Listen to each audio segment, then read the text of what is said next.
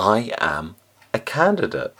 Hello, I can now officially call myself a Labour candidate in the upcoming local elections for the new unitary authority.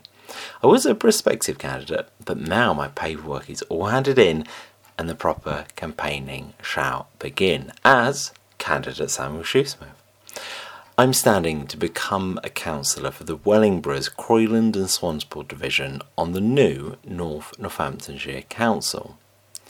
I shall be standing as a candidate too for the Croyland area for the new Wellingborough Town Council.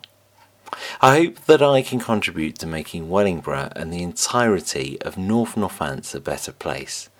I care so much about my local area and individually over the years have reported hundreds of issues. These have ranged from streetlights out, the potholes, to damaged signs, and so much more.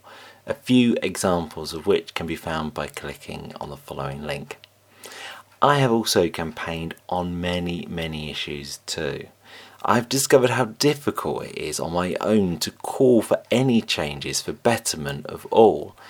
Becoming a councillor would allow me to build connections and build a rapport with colleague councillors and officers alike with the aim of making our local area a better place.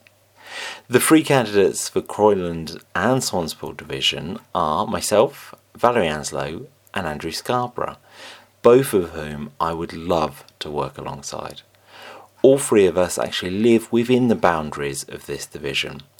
Our collaborative effort can seek to make Wellingborough and North Northants a better place to live and work in.